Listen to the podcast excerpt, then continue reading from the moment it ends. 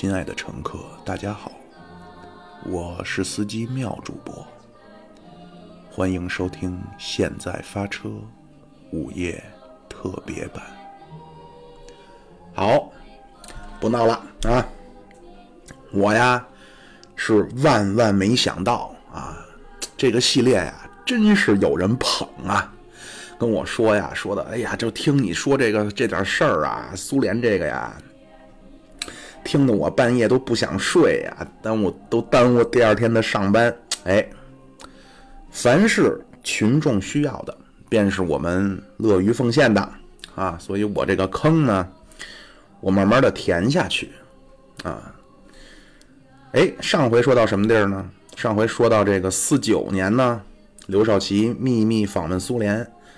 随后，毛主席宣布一边倒，啊，呃，上回也说了啊，就其实，在四九年呢，斯大林迫不得已的放弃掉蒋介石以及国民党政府（括弧当时中国的合法政府）。虽说当时内战大局已定啊，但是人家可还是中国的合法政府。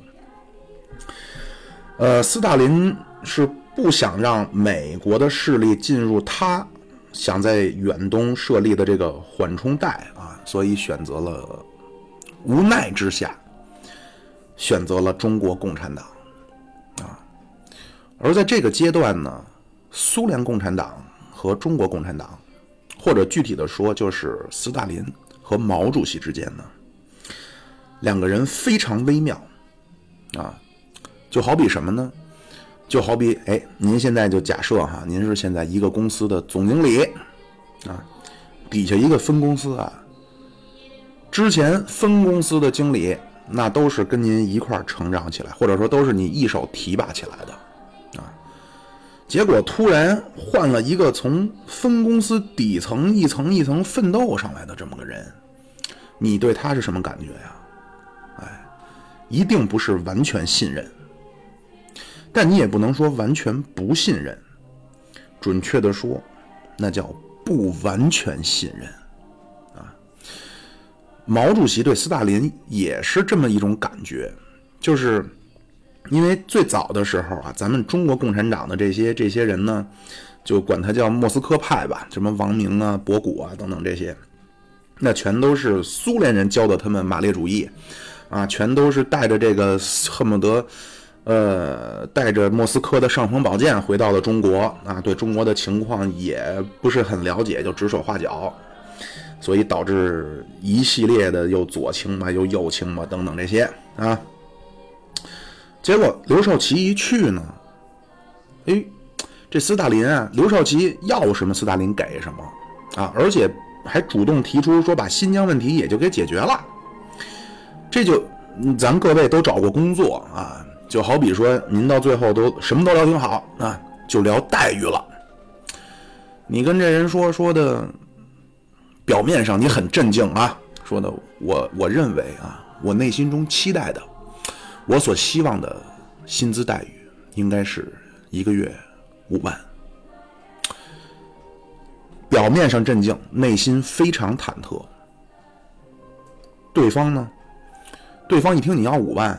马上一拍桌子呀，五万不行，我我我要给你七万，你当时不得美疯了，鼻涕泡你都得当着人面乐出来吧？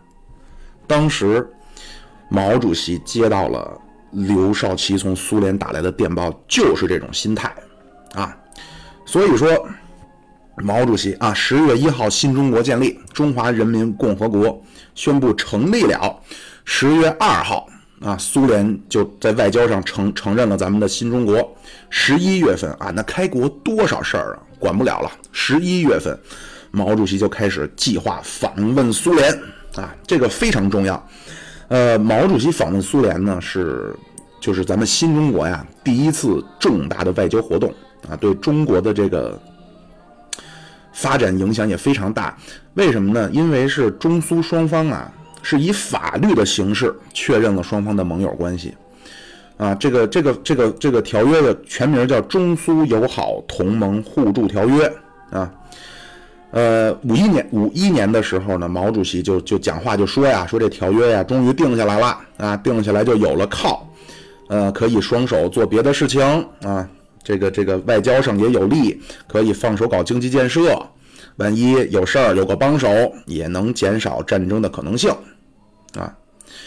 但是毛主席这次访苏访苏呢，毛主席一辈子出过两次国哈，这个四九年底五五零年初这是一次，然后五七年呢去这个。苏联庆祝这个十月革命节是一次啊，一辈子出过两次国，还都是去的苏联，啊，但是这第一次去苏联的这个经历呢，其实传统的很多说法，嗯，不管是传统官方的，还是说可能咱们在上学的时候学到的一些哈，都不对。呃，因为这个俄罗斯解体以后啊，就是苏联解体以后啊，它的很多档案呢就全都公布了。而且咱们中国也有一些档案在陆续的公布啊，就是很多事情都是有新的说法啊，有有这么几个问题。第一个就是毛主席去干什么去了，以及在那儿他究竟经历了什么啊？干什么去了？官方的说法是给斯大林祝寿啊，因为七大斯大林那年七十大寿。呃，在那儿的经历呢，那过去一说就是毛主席备受冷遇啊。被斯大林欺负，很痛苦，不高兴啊，躲在厕所中哭泣啊。呃，这些东西呢是毛主席五十年代说的哈，就是就好像在那边两个多月很受委屈，并且这个条约呢签的也很不让人满意，就很不让咱们中方这边满意啊。但其实并不是这样。呃，这个这个中国当时建国初期的这个俄文翻译呢叫施哲。啊，他这个回忆录啊，叫站在巨人的身边啊。他在他这回忆录里边就说，说毛主席和斯大林的冲突啊，是因为彼此不知道对方要什么啊。说斯大林是不清楚毛主席来的目的，毛主席呢见到斯大林呢，上来就说，说我想要一些好吃又好看的东西啊。你像这个这个英国人写的《毛泽东传》。然后好像这个费正清写的这个中国的近代史也都引用这个了，并且还是说当时所有人都很忙，就翻译过去之后好吃又好看，所有人全傻眼了。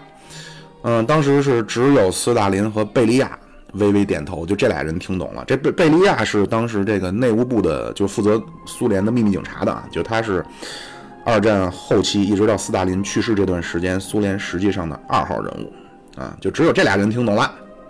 但是并不是这样啊，其实斯大林完全知道毛主席是这趟是干什么去的啊，因为因为毛主席去之前啊，有电报啊，呃，这个这个毛主席告诉斯大林啊，说这个我去苏联，呃，我去莫斯科主要就是商谈这个中苏友好条约啊，而且刘少奇去的时候，七月四号。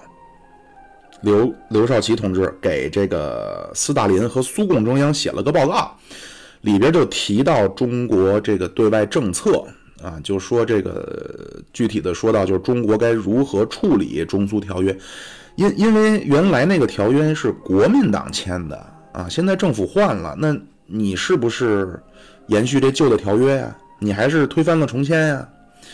咱们这边呢，中共中央呢？就是当时提了三个三个方向或者三个意见吧。第一个就是把旧的废除，重新签一个新的；第二个呢就是不废除旧的，但是要发表一个声明，就说这个以后处理啊。第三个方式呢就是维持现状了。斯大林在这个刘少奇七月四号的这个报四九年啊，刘少奇的在这个刘少奇四九年。七月四号这报告上，斯大林批了，说这个问题等毛来了再谈。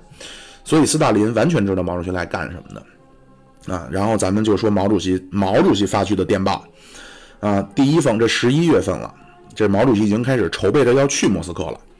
第一封就是说，那个斯大林同志啊，我想去莫斯科和你商谈中苏同盟条约的问题。但斯大林就冷处理，就说白了就是没回复啊。那一看人不回复呢，就又是通过周总理那边又给莫斯科发了一封电报，还是没有回复。那毛主席就想一辙呀，就是说，就相当于是玩了个游戏哈，就就是说，斯大林同志，你如果想签订新条约，我就和恩来同志一起去；你如果不想，我就一个人去。还是没回复啊！最后没办法，毛主席一个人踏上了西去的列车啊。当然，你表面上的理由是为了给斯大林同志祝寿嘛，呃，也带了很多礼品，有工艺品，而且还有很多这个山东的这个 萝卜白菜啊，什么江西的金桔，呃，北京的这个脆萝卜什么的。啊，这个网上也有这个文章啊，说什么就那意思，表示出毛主席的睿智啊，什么萝卜白在换轿车，那就是无脑吹啊。呃，在这个祝寿期间，斯大林是非常的尊重毛主席，而且毛主席的地位呢也很高，因为这个下次聊朝鲜战争的时候可以说这个啊。就其实斯大林呢是和毛主席有一个怎么说呢，革命的分工的啊。而且斯大林是认可这个的，就是亚洲革命主要交给毛泽东同志啊，斯大林主要精力放在欧洲革命。呃，所以你看那个照片儿哈，就这照片儿呢，就特别有名这照片儿那个我到时候会发在公众号里啊。你看那照片上，外国共产党的首领啊，只有毛主席站在第一排，而且是站在斯大林的身边，就是这个待遇非常高。但是，这俩人第一次见面聊正事儿，就谈崩了。这十二月十六号了啊，就先扯呗。毛主席就说说，哎，斯大林同志啊，那个你判断一下未来的国际革命形势的走向呗，有没有战争啊？那斯大林说，哎，那不会，起码五年、十年之内应该不会啊。只要你不打，我不打，金日成不打，就不会有战争。哎，毛主席就是说，进入实质问题了。毛主席说：“斯大林同志，而且你看哈，就是，就我看他们这些外交上的谈判，其实也很有意思啊。”毛主席说：“那个斯大林同志，我来之前啊，中共中央开了个会啊，这会上边呢，认为四五年的那个条约呀，应当废除，因为我们是新政府，得签新条约呀。”斯大林怎么说呀？你看，毛主席没明说，他没明说说，我觉着啊，这他借第三方之口。斯大林说：“哎，毛泽东同志，那你有所不知，你来之前啊，苏共中央也开了个会，我们开会觉得这个条约必须得维持啊。这个倒不是说斯大林他混蛋啊，就不是说斯大林非欺负咱们，呃，因为这个为什么之前那个第一期啊，本来我真是没想到哈。”为什么那个前戏 进行了那么长时间？就是这个大背景非常重要，就是二战之后的国际格局以及苏联的国家安全战略，这个呢对中国的，尤其刚建国时候非常重要啊。因为这个雅尔塔体系啊，就二战末期这三巨头商量世界格局哈，里边包含非常非常多的这个环环相扣的东西。你中苏的东西废除了，日本怎么办？啊，这那个上一期也说了，就之所以后来把雅尔塔协定公布出来，很大的原因就是考虑到这个千岛群岛和萨哈林岛的问题，就是北方四岛嘛，就是这个问题。如果你你把中苏废除了，啊，那么中呃日苏是不是也有可能废除？如果日苏之间的这个东西废除了，那苏联就丧失了占领这些岛屿的合法性了。所以斯大林是绝对不能让这个条约废除。呃，那毛主席又换一个方式，就是说，那斯大林同志，你看，就是要不让我们恩来同志来一下吧？斯大林油盐不进，我你你，反正我找周没事儿，你要让这恩来同志来，你找他有事儿，你让他来吧，我反正没什么事找他，那就又憋回去了。那天当晚，啊，这是十二月十六号。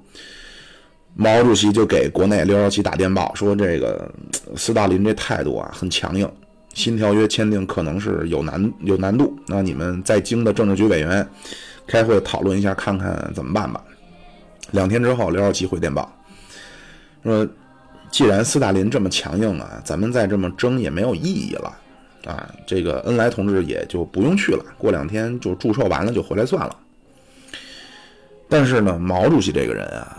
就其实我真的觉得好多人吧，他就无脑吹哈。就其实我也是觉得毛主席是有很多很多可学习之处，但很多人太无脑吹了啊，这个毛主席最大的什么？毛主席他妈不服输，而且能忍。啊，有一句话说的非常好，不是因为有希望而坚持，而是因为坚持了才有了希望。你看看，我轻易不撒鸡汤啊，我稍微撒一下鸡汤。毛主席呢，也不知道是在无奈之下的这种误打误撞呢，还是说在莫斯科突然一下起了飞智了。反正毛主席突然间开始炮兵号。毛主席病了啊！而且这毛主席去之前啊，安排了很多非常满的行程啊，你参观地铁呀，参观集体农庄啊，看看苏联电影啊。毛主席不参加了，那个不行，那个我没法出席了，我难受，出不了门，我左脚甲沟炎，右脚痛风，动不了了。哎，这一耗就一个礼拜啊！这斯大林呢，一看，我天哪，你这。哎呀，那马上就通知毛主席说的那个，那咱们会谈吧，咱们明天会谈一下吧，有一会谈，约上啊，克服克服。哎，毛主席很抱着很大的期望啊，马上跟刘少奇就打电报说，斯大林终于同意和我谈了，而且估计这次会有结果。但是二十四号这会谈，啊，斯大林一个字都没提中苏条约。啊，中苏同盟一个字都没提，聊的全是朝鲜的问题、越南的问题。这二十四号一回来，那毛主席能高兴？毛主席非常不爽啊！就当时他就说：“说我在莫斯科一天到晚没事干，就三件事：吃饭、睡觉、拉屎。”啊，继续炮兵号。那毛主席心想：我还治不了你啊！我癞蛤蟆趴脚面，我不咬人，我恶心你行不行啊？你想啊，咱别说大国首脑，你你说你最好的朋友啊，就咱收听咱们节目的各位乘客，你都想想啊，你最好的朋友啊，说是来来找你来了，结果这人一个礼拜啊，班也不上了，也不露面了，也没消息了，是不是警察得找你，对吧？更何况大国的元首啊，这好，到了十二月底。这新闻媒体，特别是西方的媒体啊，这咱们中国一位长者就说呀，说这个西方，你们我我不学了啊，就西方媒体啊，总是想在国际上造一个大新闻啊，看人家的笑话。当时西方媒体就传说毛泽东被软禁了啊，大国领袖，嗯，没有任何消息，也不公开露面。这回。轮到斯大林哭晕在厕所，非常着急，说能不能让毛泽东同志你露一面啊？那毛主席就是咬死了，我不行，我头疼，然后左脚甲沟炎，右脚痛风，没法出门。哎呀，这个斯大林也没辙，就是怎么这样，就碰这么一主。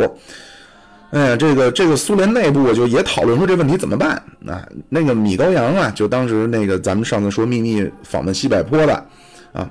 啊，说一下这人啊，米米高扬啊是亚美尼亚人啊，他卫国战争就二战的时候呢是苏联的国防委员，战后呢是这个部长会议的副主席，就国务院副总理嘛。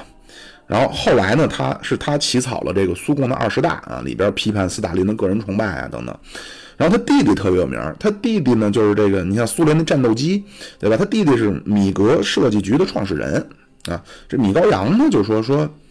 也确实不能让毛这么下不来台，啊，这刚开国的领袖来了，什么收获都没有，也确实没面子。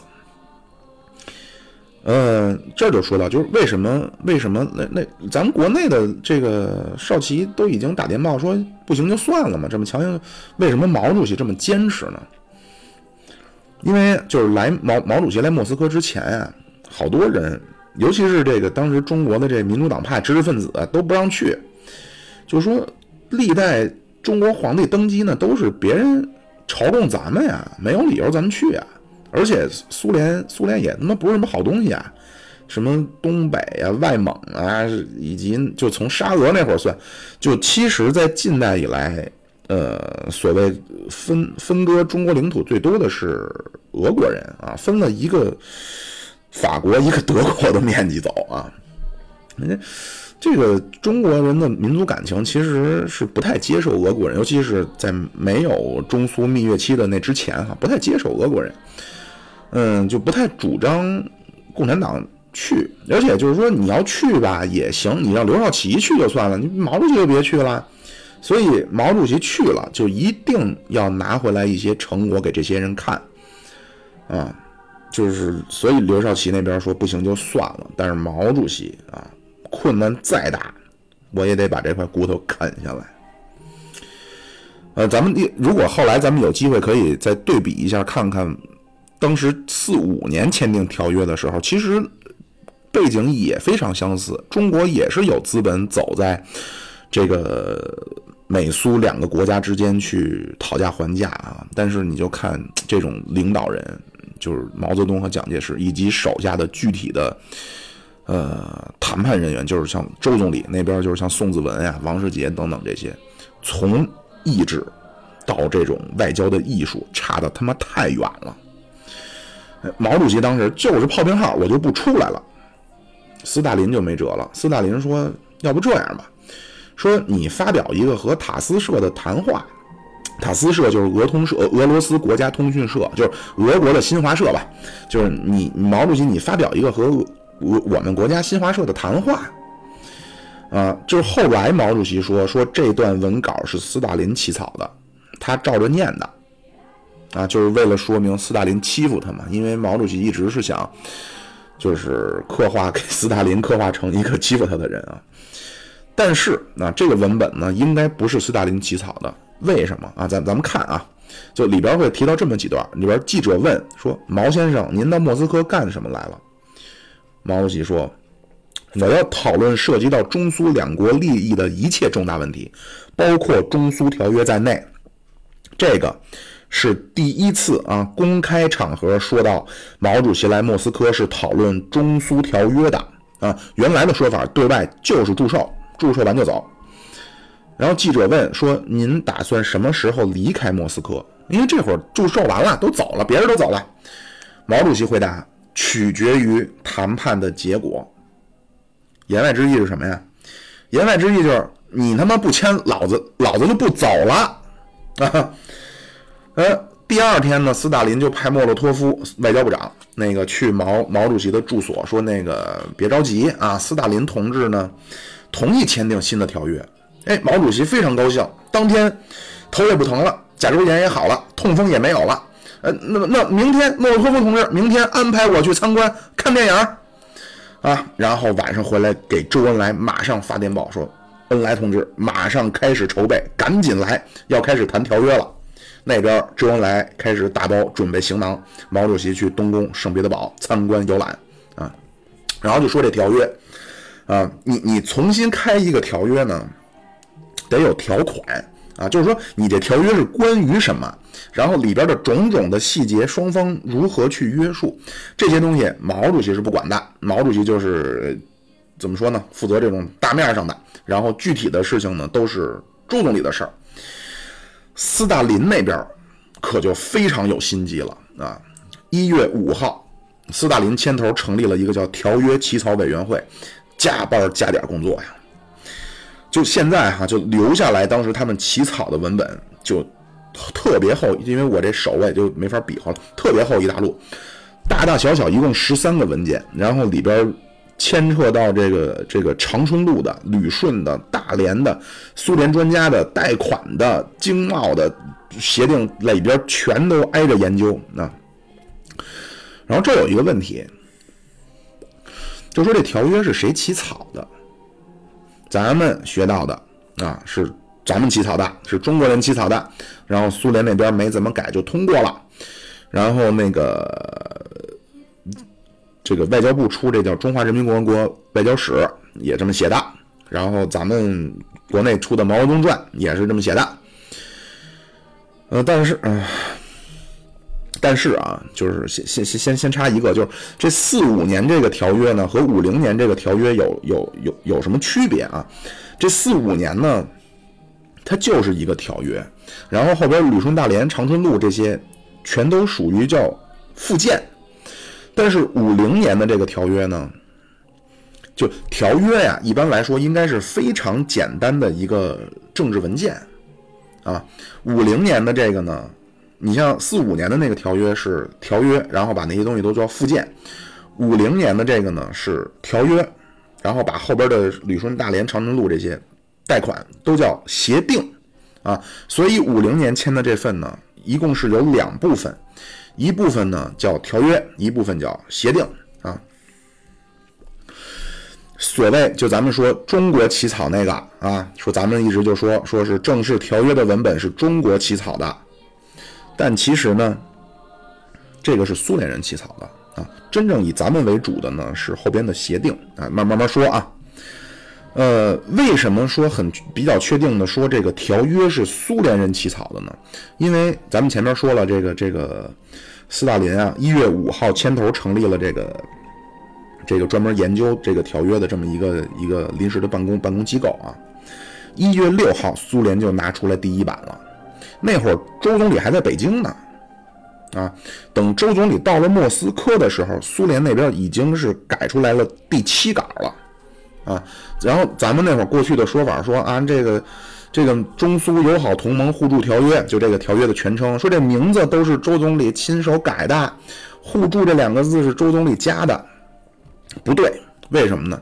因为这个名字在苏联人拿来的第三稿就定下来了，一月七号，那会儿周恩来还没到呢，啊。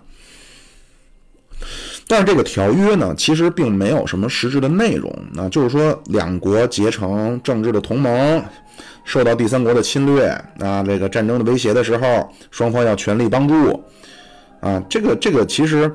本来也没什么嘛，然后当时咱们呢象征性的提了一个修改的意见，就是把后边两段合成一段了。然后苏联还有回复说，你们既然没有什么改动，那就这样了。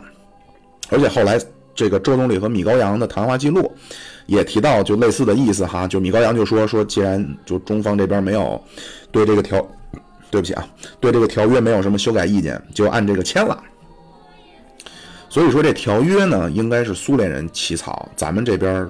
同意的，啊，但是为什么就从哪儿捅出来这种说法，说是咱们起草，苏联没怎么改呢？是一月二十五号，毛主席给刘少奇发电报说，中苏同盟条约是我们起草的，苏方没怎么改，你们看一下，如果没有意见，就这样了。就毛主席撒谎了吗？嗯，就他他不希望国人知道说。这个是苏联人起草，咱没怎么改就签字了，啊！而且不光毛主席，二月三号，周总理也说类似的话，啊，就是为什么呢？这里边就涉及到一个当时咱们国家这种领导人的这种心态啊，就是他们到莫斯科去，确实是承担了非常大的压力。如果说你不能拿出一个说让国人很满意的这个。这么一个结果呢，很难面对国内的老北，特别是知识分子啊，就知识分子当时就就就那意思，就是你如果说啊啊，我当初不让你去，你他妈非去，结果你去去半天啊，就是签了一个人家给你准备好的，你就回来了，啊，这个真正的重大或者说真正的争执是发生在什么地儿呢？这种修改啊，不是条约，而是后边的协定部分，就是真正的实质性内容。呃，就是关于这个旅顺大连长春路的这部分的协定啊，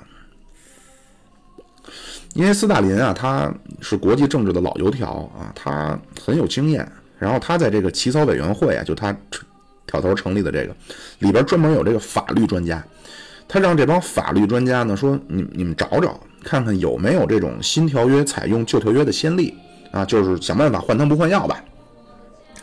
哎，这个还真有一个专家呢，叫杜尔金涅夫斯基，他呢就给斯大林上了个报告，就说呢这种有先例，古巴的一个什么什么协定就这么做的，所以中苏条约呢仿此例也可以。然后呢，他们内部呢就对比了四五年的条约，看看怎么改啊。结果就是说签订了新的条约，但是基本上的内容呢，就咱们就说就四五年叫附件部分，然后五零年这个呢叫协议部分啊。协定部分和四五年的后边的这实质性的内容呢，没有太大的区别，只是把旅顺的这个海军基地这部分改了。之前是说租三十年啊，现在给改成了是叫对日合约签订以后，其他的都没变所以周总理来了呢，苏联方苏联这边呢把起草的东西交过来，然后这跟毛主席俩人一碰，说不行啊，这得推倒重来啊。就这个协定啊，这个关于关于这个旅顺旅顺大连长春路这个呢，就是咱们自己起草的了啊。呃，有这么三块内容，第一就关于旅顺港啊，之前说是对日签订条约归还，但是那就有一问题了，就有点像类似三国那会儿你借荆州，对吧？你说。啊，我什么时候还？我打下凉州来，我就还给你。那怎么鬼知道你什么时候打下凉州啊？对吧？你你说对日签了合约就还，你一直要签不下来合约怎么办呀？所以咱们加了一个，就是或者最晚五二年底归还。咱们也琢磨，就可能啊，到了五二年了，咱们海军差不多也有了啊。然后第二个呢，就是大连啊，然后这个这个里边是说要大将大连的行政权要立刻交还给中国。就这些，其实全都是四五年国民党给埋的坑啊，就都在慢慢填。呃，之前的说法就是苏联的意思呢，是苏联租用啊，但是咱们提出说要将大连的行政权马上交还给中国。然后第三部分呢，就是关于长春路、长春铁路啊，这个经营权要马上交还给中国，因为其实长春铁路啊，从建好了就是中苏合营的啊，这四五年的条约呢，签的也是中苏合营。咱们这又是要求必须马上还，啊，这是一月二十六号，苏联收到咱们的这个修改的反馈之后呢，就有意思了。他外交部的修改呢还比较的斯文啊，比较文明。有一份呢，不知道是莫洛托夫还是斯大林的，反正上面全是大叉子、问号、叹号啊，划拉了的。就反正是苏联的高层政治高层非常气愤，就中咱们周总理返回去的这这这一份东西，哎，但是呢，奇迹出现了，两天之后，二十八号，苏联把文本还还回来的时候呢，基本按照中咱们提出这种方式办了，啊，除了就加了一条，就是说长春路啊也是限定在最晚五二年，而不是立即归还。啊，但是基本原则就完全是按照咱们提出起草的意见退回来了啊。一月二十，这日子都非常重要啊。一月二十八号，呃，为什么会这么顺呢？就是主要原因呢有两个啊。第一个呢是外部，就是国际上的原因。就毛主席啊到莫斯科这段时间呢，美国。在确定他们的对华战略，啊，四九年的十二月二十九号，呃，美国国家安全委员会开会讨论，就是如何处理台湾问题。因为这个抗战八年打跑了小日本，怎奈何国共二党又起了纷争，解放军上下一心，三军用命，风卷残云，国民党一路败逃，败走台湾。这一路美国都没插手，都没管，但是紧接着下一步，共产党可就要解放台湾了，美国管不管？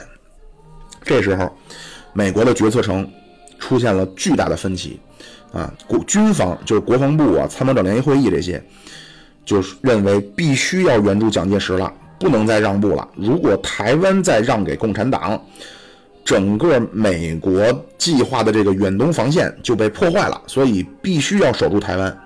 啊，国务院的意见呢就不一样。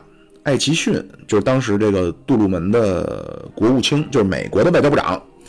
艾奇逊就说：“老杜，我告诉你啊，这个问题咱们不应该只考虑军事，还应该考虑政治。咱们应该把台湾让给中国共产党。”从而能结交新中国而离间中苏。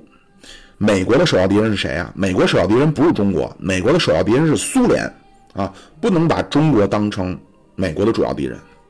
所以艾奇逊就建议啊，就是说美国的政策应该是尽量不让中苏同盟，最起码也要让中国保持中立啊，让这个美国和苏联这两大利益集团之间呢，能够有一个。非常宽广的，因为中国是一个地缘上的大国啊，能够在美苏之间呢有一个非常宽广的中间地带啊，在这种情况下呢，你把台湾以及无能的蒋介石政府，把它通过出卖它啊，让给共产党，没什么不好啊。抛弃了蒋介石，还正好能缓和一下美国和新中国的关系。顺道呢，没准还能离间了中苏，最起码还不让他们签约。哎，杜鲁门一听，哎，可以，就这么地。所以一月五号，那就是这些日子，因为那个下一次会聊朝鲜战争啊，这日期都非常重要。一月五号，杜鲁门就发表公开宣言，说台湾从来就是中国领土，美国人对台湾没有任何兴趣。如果台湾海峡发生战争，那是中国的内政，和美国无关，美国也无意介入。就就暗示呗，老毛，你他妈要打你赶紧打，我不管。一个礼拜之后，一月十二号，艾奇逊也发表公开的讲话，就点名了，说韩国和台湾都不在美国的远东防御线之内。呃，就这样呢，台湾朝鲜半岛就都划在美国远东的防御线之外了。美国的意图很明显啊，他也非常知道毛主席和新中国知道。美国的这个用心良苦啊，可是叫春已走花又落，用心良苦却成空啊！啊，那边毛毛主席在那个斯大林那边报完名号出来了，斯大林非常着急啊！哎呀，斯大林就找毛主席，哎呀，这老毛啊，美国人他妈的不是东西，挑拨离间啊！因为这个艾奇逊这讲话呀，确实是戳动了一些。艾迪逊讲了很多事实啊，而且是非常怎么说呢？艾迪逊说说美国人和中国从来就没有利益冲突啊！哎，这咱们说的是那会儿啊，跟现在可不一样。艾迪逊说美国人和中国人从来没有利益利益冲突，我们占过中国一块地儿吗？没有啊！那帝国主义谁在中国都有租界啊？德国、俄国、法国、日本。啊，然后你跟他们都有领土纠纷，美国有吗？美国没有啊，而且中国和美国是最亲善友好啊。你你你想想，谁最坏，谁最危害你？是俄国人啊！你想想那个江东六十四屯你想想外蒙古，你想想新疆，嗯，斯大林一听那边就就白毛汗啊，哭晕在厕所。就大骂美国无耻啊，叫无耻蓝言 所以斯大林就提议说，能不能跟毛主席发表个声明啊？但是呢，是要以各政府的名义，而不是个人。毛主席就答应了啊。回去呢，他就给胡乔木写信。这胡乔木是当时毛主席的文化秘书啊，人送外号“中共中央一支笔”。啊，毛主席跟胡乔木就说，就说就把这事说了。然后，但是毛主席说让他以新闻出版署署长的名义发。后来这一发出来，斯大林一看，我操，老毛你你怎么回事？咱都说好了，以政府名义啊，你以新闻出版署的记者说话，那能代表政府吗？呃，因为按照西方的观点呢，确实是这样啊，就是记者说的跟政府没有关系。啊，根据施哲的说法呢，说是毛主席没闹明白什么叫政府名义，但其实根本就不是，因为在那天回去的路上，莫洛托夫的就跟着也在后头。毛主席就问莫洛托夫说：“哎，莫洛托夫同志，政府名义是什么意思啊？你跟我说具体点。”莫洛托夫就说：“政府的名义就是指用外交部的名义发。”毛主席还说呢：“哦，好，知道了。”但最终。还是以这个新闻出版署的名义发表了，啊，就就毛主席跟斯大林两个人啊，一直就疙疙瘩瘩，性格都太强，全是他妈必须是这种当头的人，谁也受不了被对方摆布。嗯，但是就这件事儿来说呢，这个美国人写这《毛泽东传》呀，这张名字叫《稚嫩的魔法师》哈，还是叫魔术师啊，就是描述毛主席刚刚登上全球的政治舞台的。就从这件事来说呢。我个人认为毛主席是没有必要的啊！你这么恶心斯大林一下，对大局没有任何帮助嘛，对吧？呃，但是这个为什么说当时这个这个这个斯大林最后就就没办法退让了呢？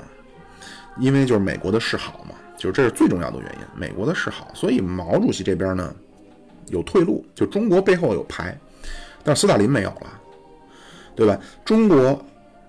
我可以不和苏联结盟，我可以和美国结盟，最次我可以不结盟嘛，对吧？但是苏联不行，苏联必须要拉住中国，才能在它的这个东方设立这个屏障，设立缓冲带啊，把这个苏联和美国的冲突隔离啊。这个就是说过无数次了，这是苏联的这个国家安全安全战略啊。哎，还有另外一个因素，就除了当时国际政治的因素，还有一个因素呢，就是说到咱们周总理的这个外交的能力啊。就五零年的这个这个条约和这个以及后边的协定啊，有一个问题没有提啊，就是四五年的一个核心问题是什么呀？各位乘客是什么呀？回答我，外蒙古啊。双方这次都没有提，因为四九年的时候，毛主席说了，说今后再也不提。之前提过一次嘛，说的那个什么，我听民主人士说，说外蒙古又想回归的这个。然后斯大林说，如果要是说蒙古的这个统一问题，那就不是外蒙古统一到内蒙古，而是内蒙古统一到外蒙古。毛主席当时说，再也不提外蒙的问题了啊。这次毛主席也没提，斯大林呢？更不愿意提，就黑不提白不提，就这么过去了，划过去是最好。因为当时人家国家都成立了五年了啊，外交关系也建立了，啊，各国使馆呢都有了。哎，但是周总理呢，二十八号，一月二十八号找斯大林，哎，斯大林同志找您谈话，谈什么呀？找您谈谈外蒙古的问题。哎呦，斯大林一听，哎呦天哪，一好意思叫凉水浇头，怀里抱着冰啊，脸吓得煞白。哎，怎么回事？周，那个毛不是说不再提外蒙的问题了吗？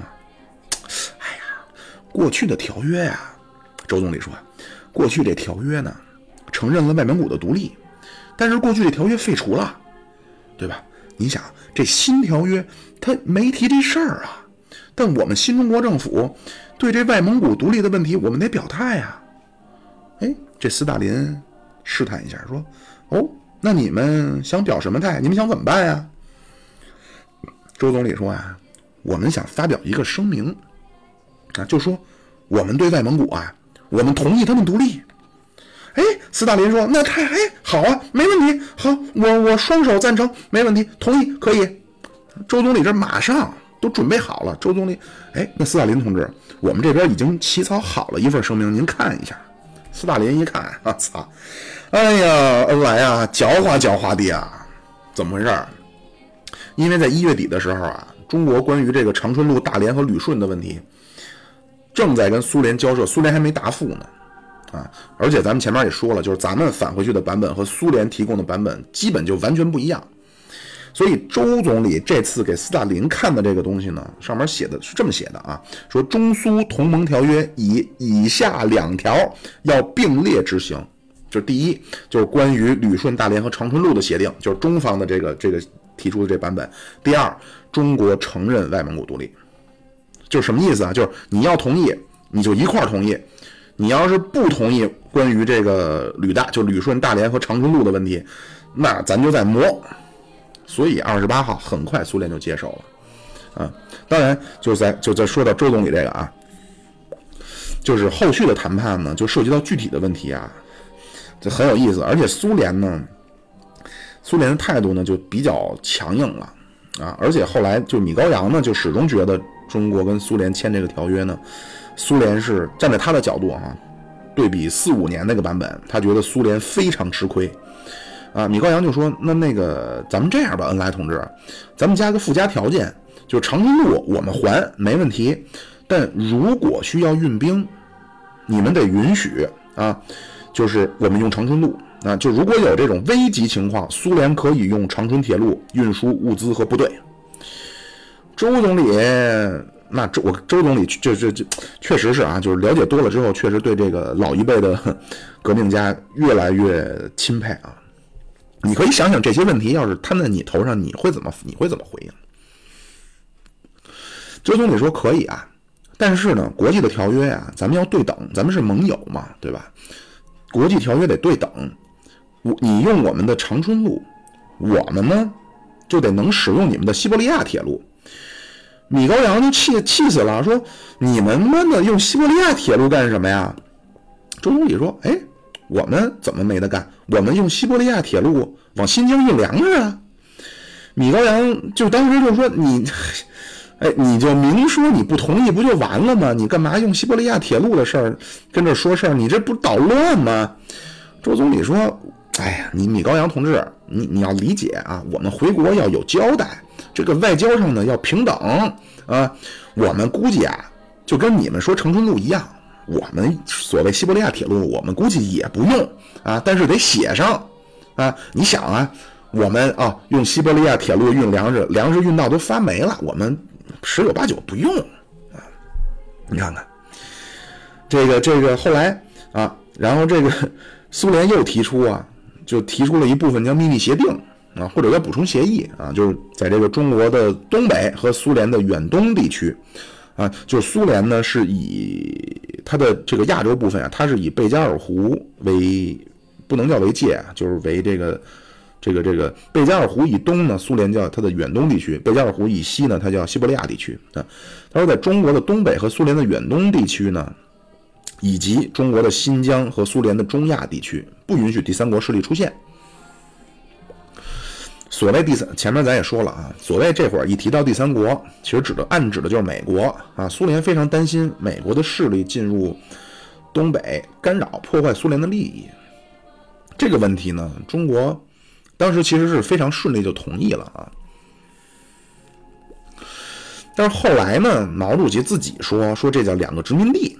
啊，毛主席就是因为五十年代的时候，尤其斯大林过去之后，毛主席，毛主席就说中苏条约，斯大林他妈强加给中国，强加给我两个殖民地，四个合作社啊，两个殖民地就是东北、新疆，四个合作社呢就是这个民航，中苏民航、民中苏民用航空股份公司，然后中苏石油股份有限公司啊，然后是这个有色金属股份公司和这中苏的船舶公司啊。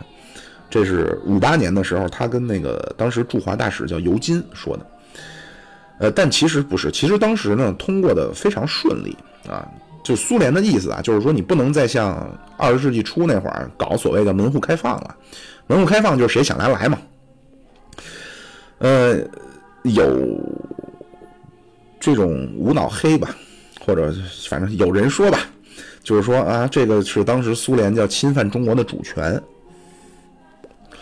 但其实呢，从从法规就从法条上，从法律上，双方是平等的啊，因为里边还同时提到了苏联的这个远东和苏联的中亚部分啊，对吧？而且在实际操作上呢，其实这么做也符合当时的中国的利益啊，尤其是当时新疆特别乱，有巴基斯坦人，有那会儿巴基斯坦跟中国可不好呢。有巴基斯坦人，有印度人，还东突的什么，正好就借着这波就全赶走了。这四个合作社就更说不上了。呃，这四个合作社怎么来的呢？就是苏联方面也确实一直想在中国搞股份公司，而且原来也有这个石油和有色金属这个，原来的时候就有了。后来呢，因为二战啊，盛世才这前面都提过啊，盛世才呢。他不反苏了嘛？然后以及这个卫国战争，就是斯大林那个希特勒那边一入侵，苏联就都撤了。后来呢，苏联也一直跟国民党谈，就是说想恢复这国营公司，但是呢，就国民党因为内战原因，就始终也没谈成。等毛主席这次都到了莫斯科了啊，王震就当时在新疆嘛，跟那彭德怀写信，就说说经济要发展啊。油田也没钱没技术，就这么空着，老百姓也没工作。说能不能说让苏联来啊？苏联又有钱又有技术。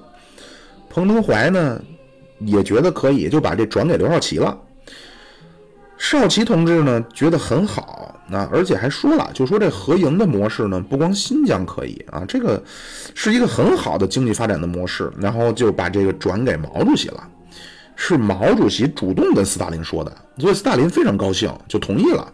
所以这四个合作社呢，是咱们提的，不是苏联提的，就更谈不上说强加了啊。而且，就呃，以现在的角度来看啊，完全不存在所谓出卖主权的问题，就从当时的角度看，客观上也不存在啊。你想啊，现在这核心公司满大街不都是吗？但是当时呢，就毛主席一回国，加上这西方媒体胡说八道，就说这签了四个股份公司，说那共产党出卖中国利益。就国内，尤其知识分子圈，为什么后来毛主席非常讨厌这知识分子？就是知识分子一片哗然啊！